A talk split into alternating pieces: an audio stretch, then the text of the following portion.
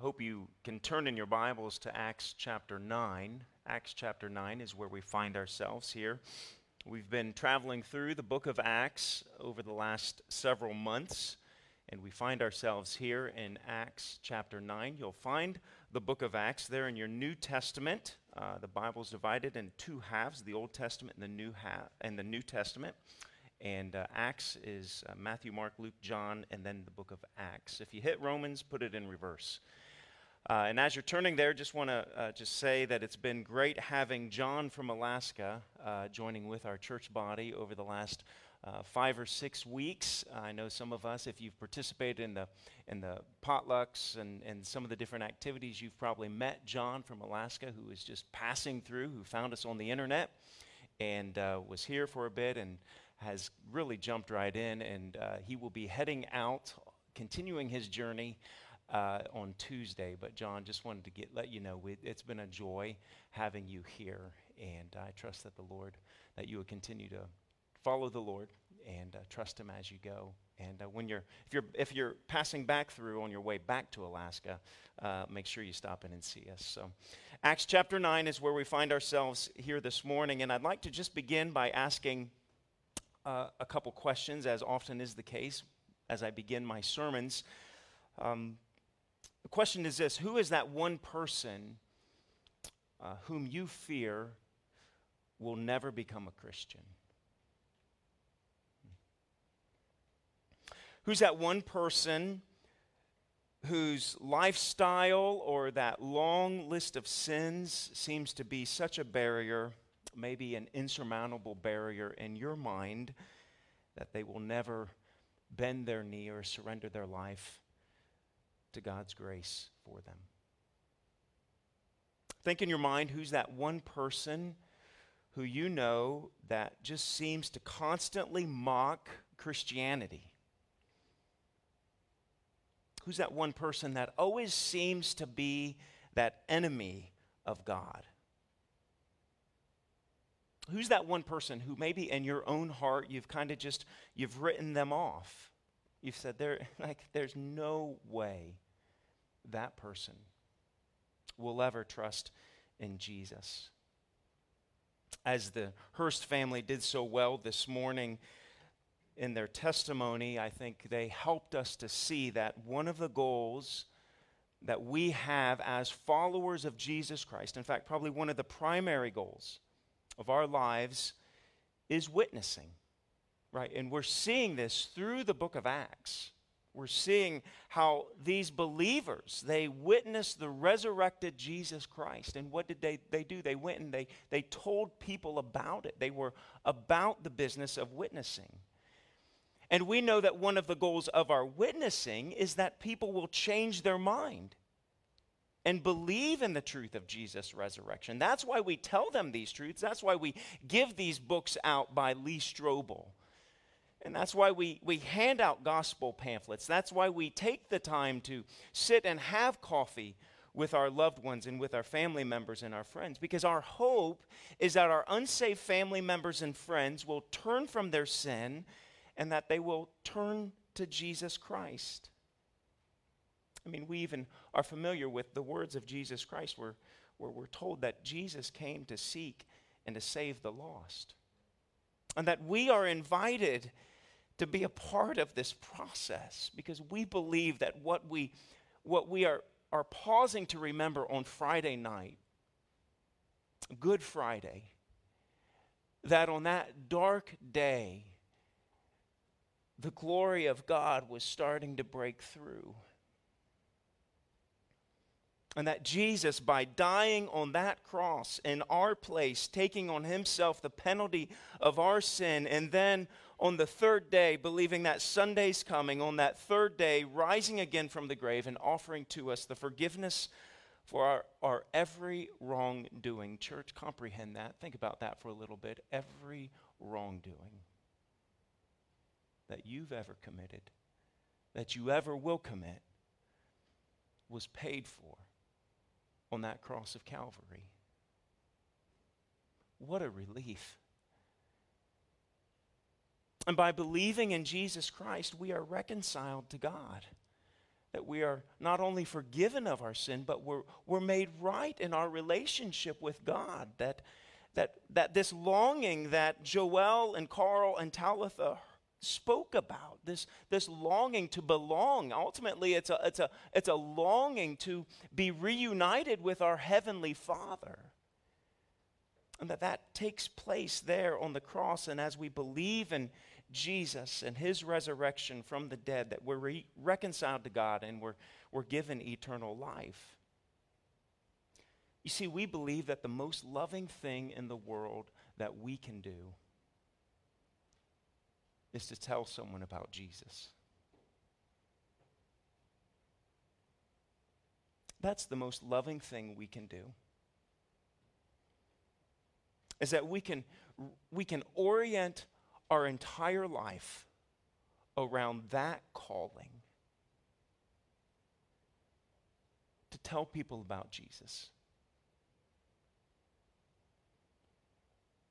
See, without embarrassment, without shame, without hesitation, we should be daily attentive to these witnessing opportunities that God brings to us every day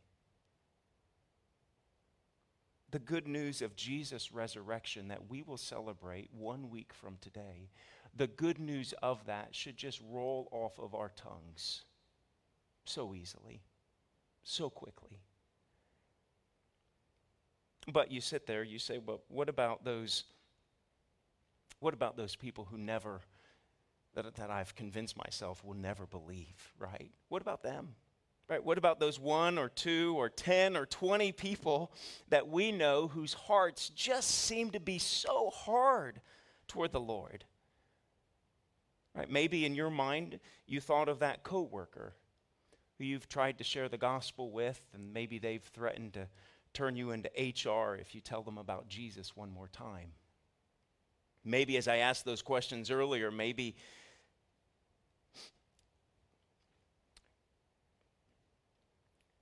Maybe it's a son or a daughter. Maybe it's a grandson who, who, who has rebelled against every truth that they've been taught. Maybe it's a neighbor whose lifestyles, maybe it's a, some neighbors whose lifestyles are contrary to God's created order. Or, and we have all of these, all of us have this person, right? Maybe it's that social media friend who constantly is posting those anti Christian memes. and we use the word social media friend loosely, don't we? Or maybe it's a, a classmate, students, children. Maybe it's a classmate or a college mate at school or in college who makes fun of you for going to church. Right? Who, who's, who are those people? That maybe you've convinced yourself that God's grace is powerless in softening their hard heart. Well, this morning there is great hope. The title of this morning's ser- uh, sermon is hope for the hard-hearted because here we find ourselves in Acts chapter 9 and we are going to we're going to learn of a man by the name of Saul also known as Paul and so I'll probably use those interchangeably so forgive me uh, if I kind of switch back and forth. I'm not talking about two different people it's the same guy. Uh, but we're going to look at Paul who I think we can say without hesitation and that he probably had one of the hardest hearts of them all and what do we see? We see God give, gets a hold of his life. And God changes his heart.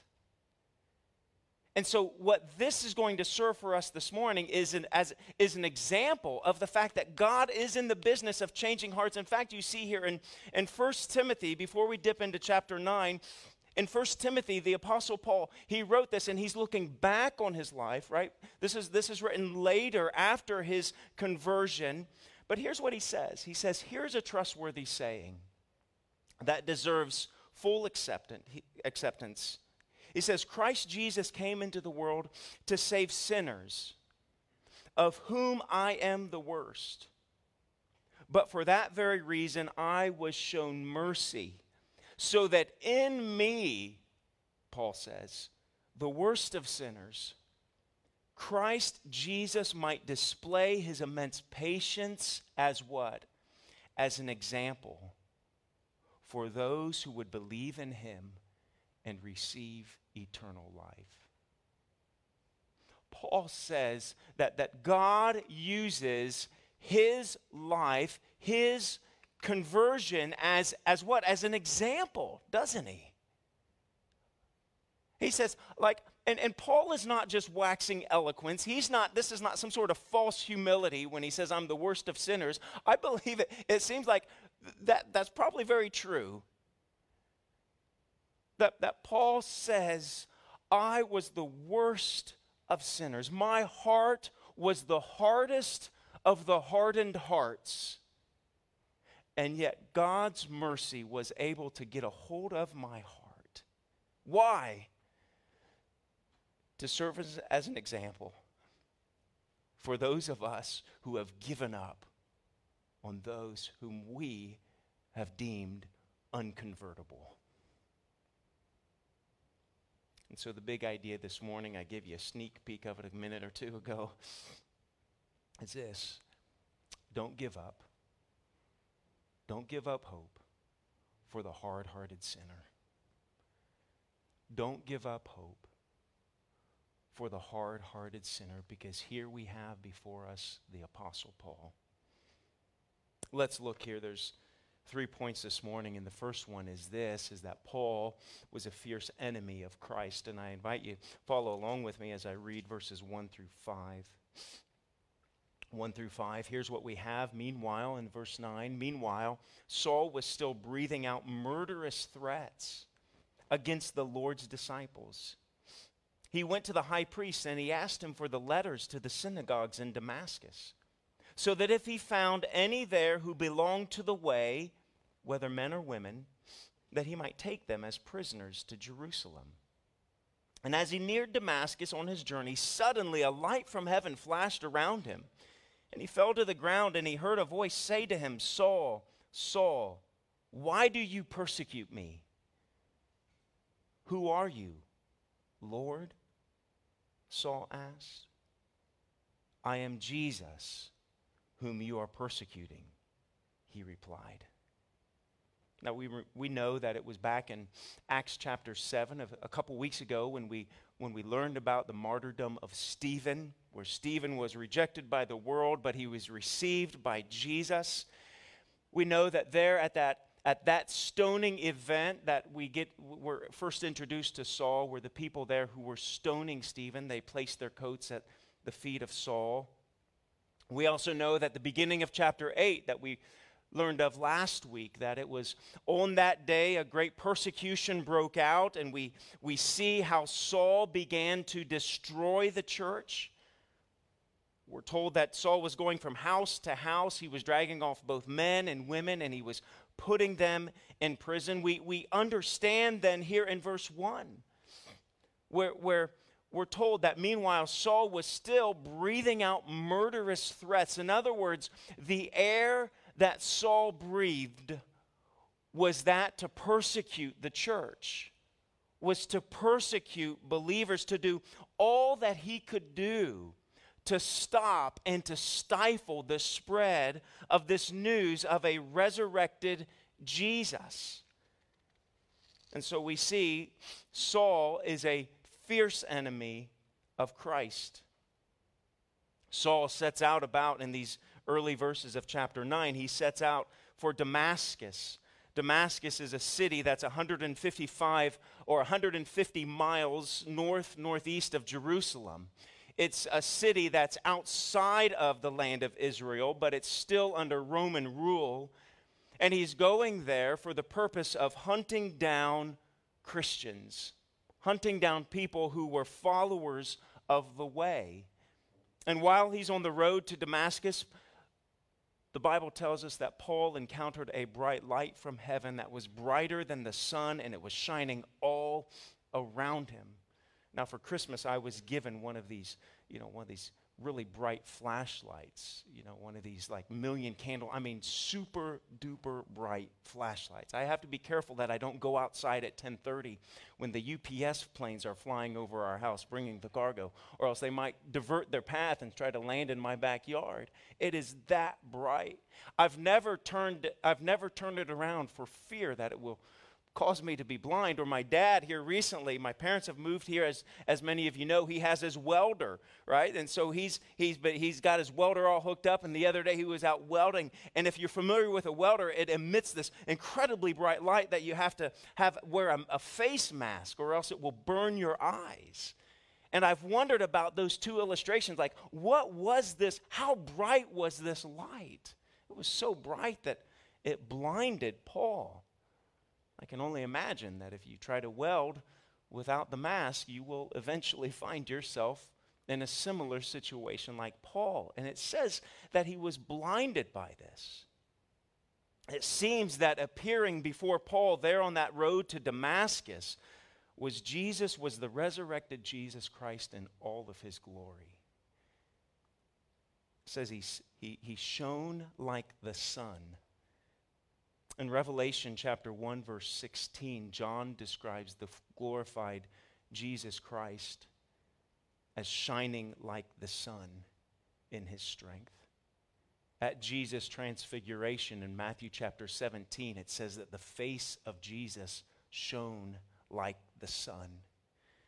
And so it seems that Jesus there has appeared to him in this bright light.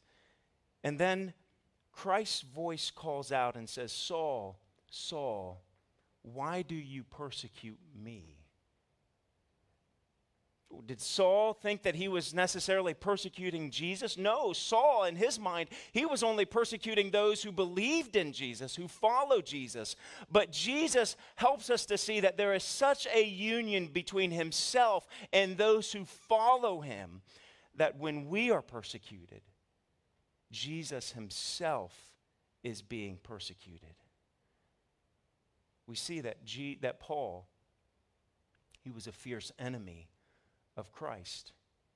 And it seems like maybe that's why Paul had the tendency to refer to himself as the worst of the worst, as the chief of sinners. Because Paul came to understand that in his attempt to stifle this unstoppable force, in his attempt to do that, as he dragged fathers and mothers out of their homes, imprisoning them, that in so doing, he was persecuting Jesus. And so Paul says, I am the worst of sinners. You see, it's through this passage, as, as we come to see that Paul was a fierce enemy of Jesus what we see is that God is in the business, in this passage, it shows us that God is in the business of saving even the most unlikely and rebellious people. That God's saving grace, His mercy, is not limited to only those who have maybe faltered just a little bit, right? Or, or maybe his, some, sometimes we, we think, well, well, God can save that person because really they're not that bad, right? They're, they're still kind of on the, on the realm of being savable.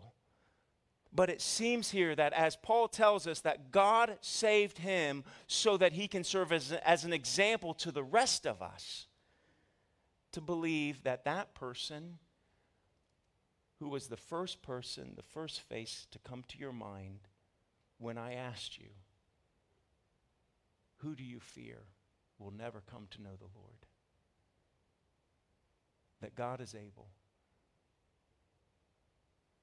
That God is able to draw them to them himself. That God is able to soften their hard hearts. And if that's true, then we shouldn't give up. We shouldn't give up hope. Because God was able to save a fierce enemy of Christ. And then next we see God's sovereignly saved Paul by grace.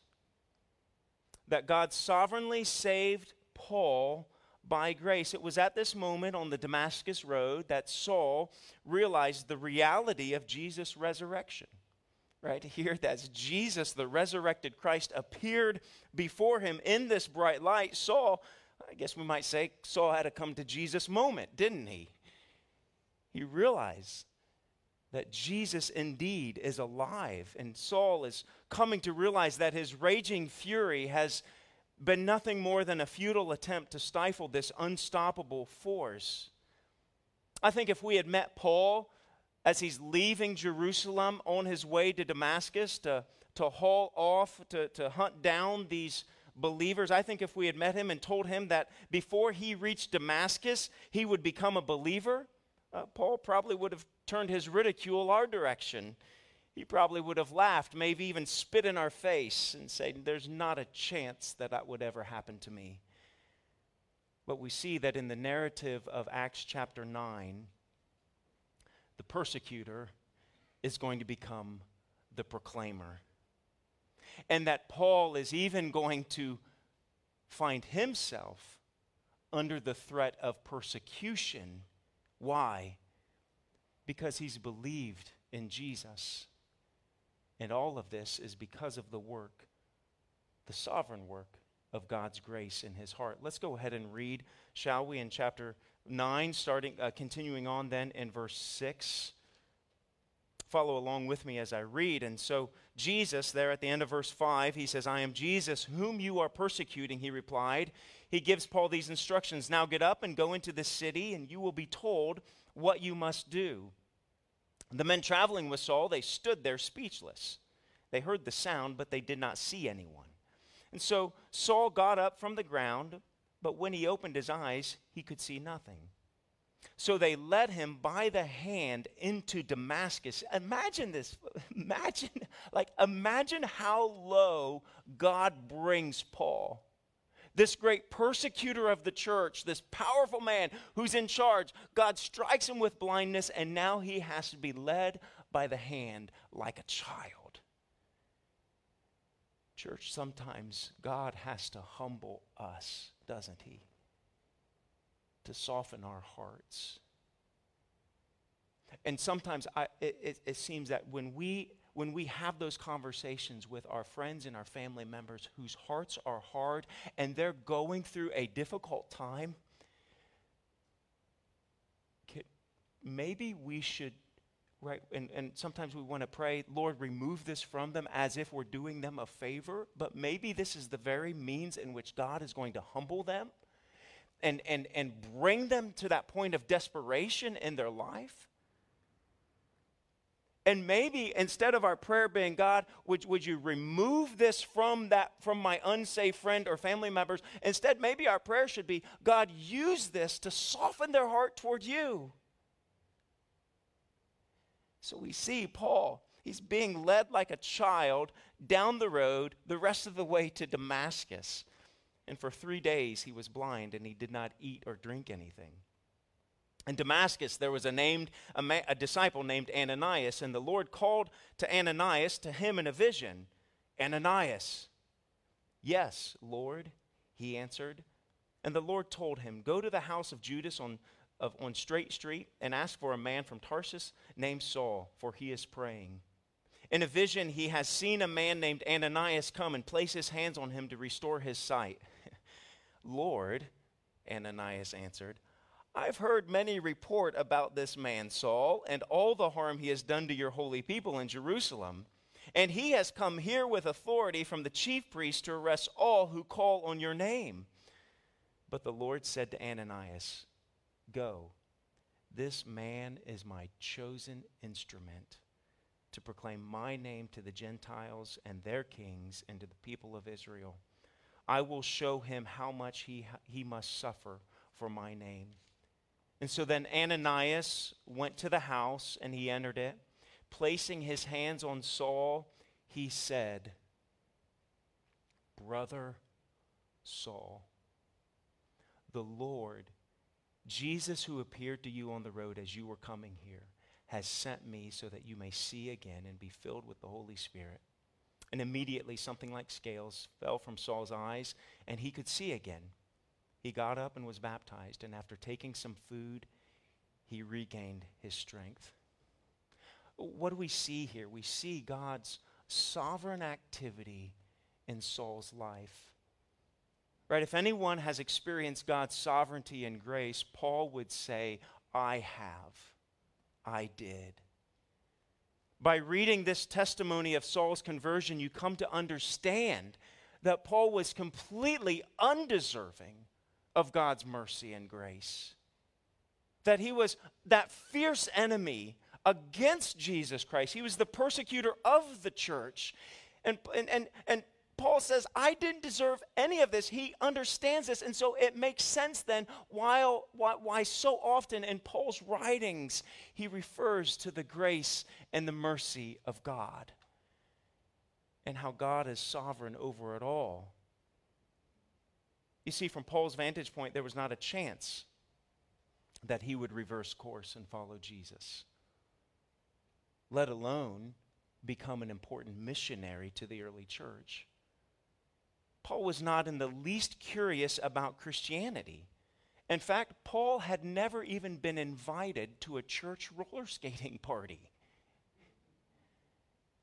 He hadn't attended any seeker ser- he hadn't attended any seeker friendly church services. He wasn't warming up to the idea of following Jesus. He hadn't been to a backpack giveaway. There was nothing in Paul's heart that was friendly toward the friend of sinners. And yet God steps in. And maybe that's what God has in mind for your hard hearted family member or friend. See, there are times when we try to measure up a, a non believer's life based on how moral their way of life might be or whether or not they're showing helpful signs of moving toward believing, or whether or not they are responding positively to our invitation to our church events, or whether or not they show up for a youth group because we send a text message to them, right? Sometimes, I think we all can admit, this can be helpful and encouraging when they do respond in a positive way. But at the same time, when we fail to see visible signs of a non believer making positive progress toward believing, we do grow frustrated. We do grow discouraged, don't we? We wonder if our prayers are ever being heard or if God's grace is sufficient for them. This account here in Acts chapter 9 it reminds us we need to be careful to not measure the likelihood of a of a person's salvation based on the outward spiritual activity or their moral life or their political affiliation or their church participation or their openness to the gospel. We need to be careful that we that we don't measure or that we think, well, well, because they're not doing this, then then they'll never come to know Jesus Christ. You see, Paul wasn't doing any of that, any of those activities that we would say, oh, they're making progress. Instead, we should measure the likelihood of a person coming to know Jesus Christ based on God's sovereignty and grace. And that we need to remember that God is in the business of converting those whom we believe are unconvertible. You see, Jesus chose Paul a long time before Paul chose Jesus. And it's here that we need to remind ourselves that, that, God's, that God's sovereignty and his grace gave Paul this dramatic turnaround. And in fact, we, we, we know then that, like we see there in Acts chapter 9, it was such a dramatic turnaround that Ananias is questioning God and saying, Whoa, wait a second. I've heard about this guy by the name of Saul and I don't really like him too much.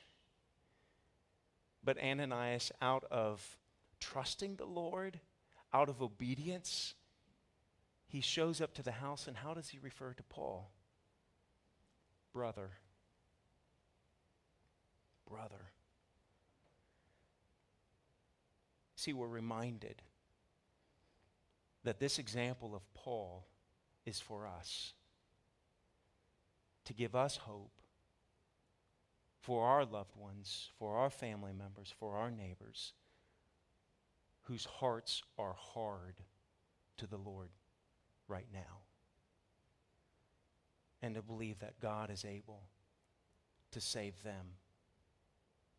See, Peter tells us that the Lord is not slow in keeping his promise, as some understand slowness, but instead he is patient with you, not wanting anyone to perish, but everyone to come to repentance.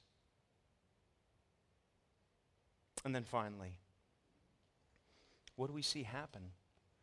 We see, the, we see that Paul then became this faithful servant of Christ in the church.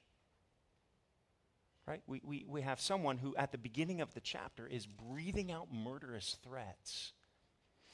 And now the chapter concludes with Paul now going and telling other people that Jesus is indeed alive and he's willing to he's willing to put himself in that point where he's no longer the persecutor but now he's the persecuted. So much so that he's he's fearing for his life. They let him down outside the city walls in a basket. I mean think about that early elevator system right don't let go guys I'm not going to read the rest of the chapter. You can read it on your own. But what we see is this chapter concludes with these wonderful, hope filled words of how God has dramatically changed Saul's life.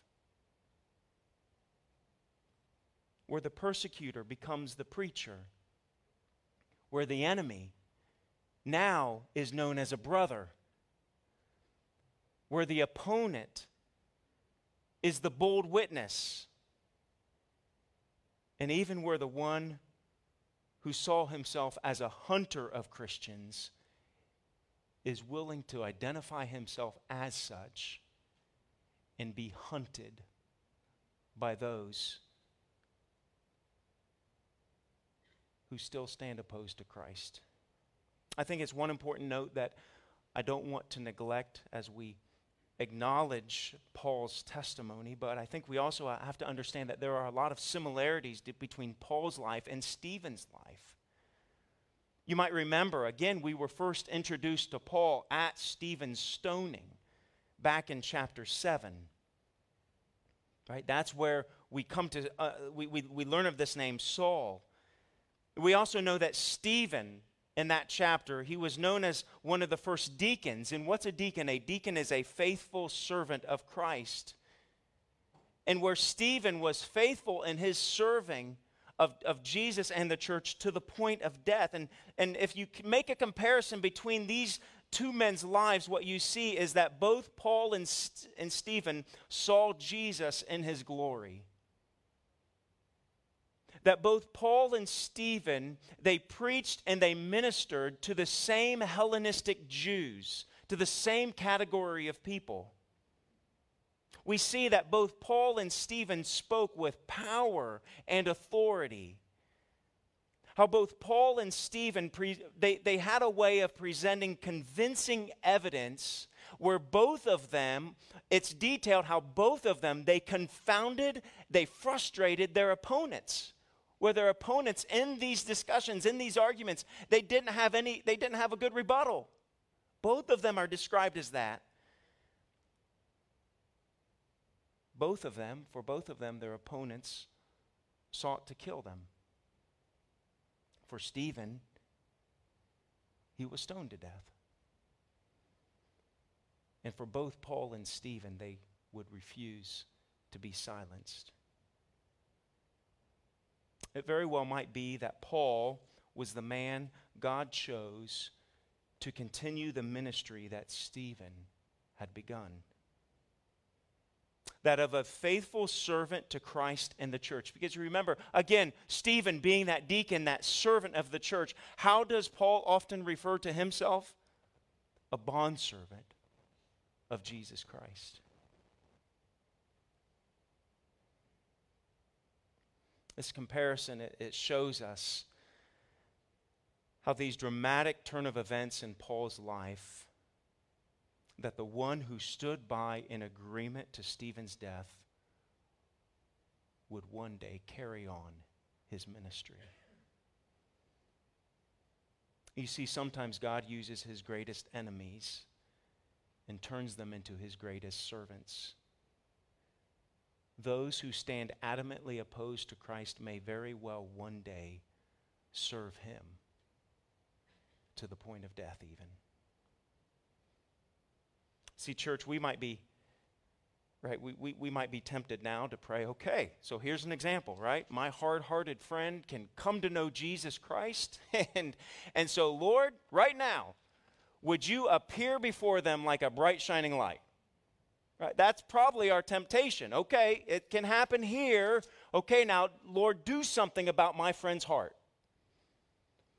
Paul, in 1 Corinthians 15, he refers to his conversion as an abnormal birth. In other words, it's, it's not normal, it's not likely. And instead, so, so Paul, what you notice is Paul doesn't then get a, a, prayer circle together and say, okay, we're going to pray for this list of names, and we're going to pray that Jesus will appear to them like right be, be that neon shining light in their in, in their life and that that jesus will appear to them and change their hearts just like he changed mine. Instead what does paul paul knows that his experience is incredibly unique. And Paul understands that the task then, because his experience is unique, what the, the, the, the, typical experience of a person coming to know Christ is how?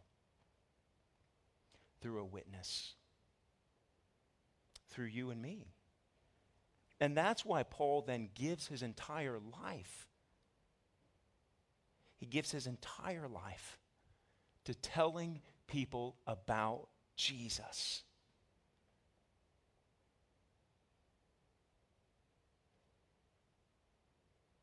And God has entrusted us with the responsibility to continue to share the hope of Jesus with others, even those who adamantly seem to refuse the offer of salvation. Our responsibility is to tell people about this risen Savior. This week I had a phone conversation. We're doing a project at our house. It requires some HVAC help. And so I called someone who might be able to help me.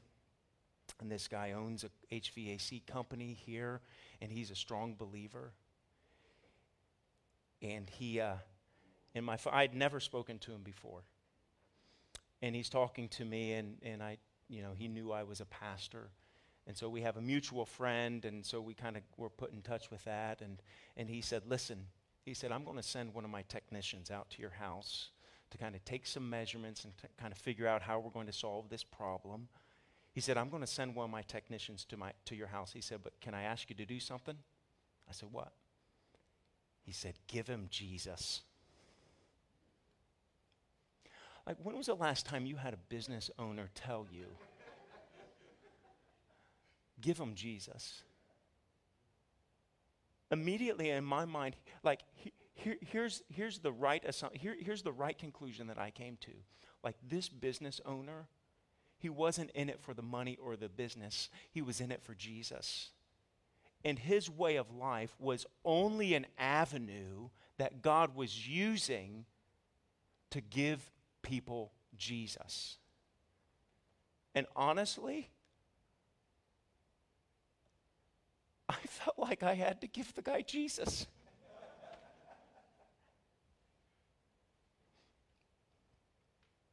So Patrick rolls in in this service truck, and we get to talking, and we have these conversations. And I tried to give him Jesus.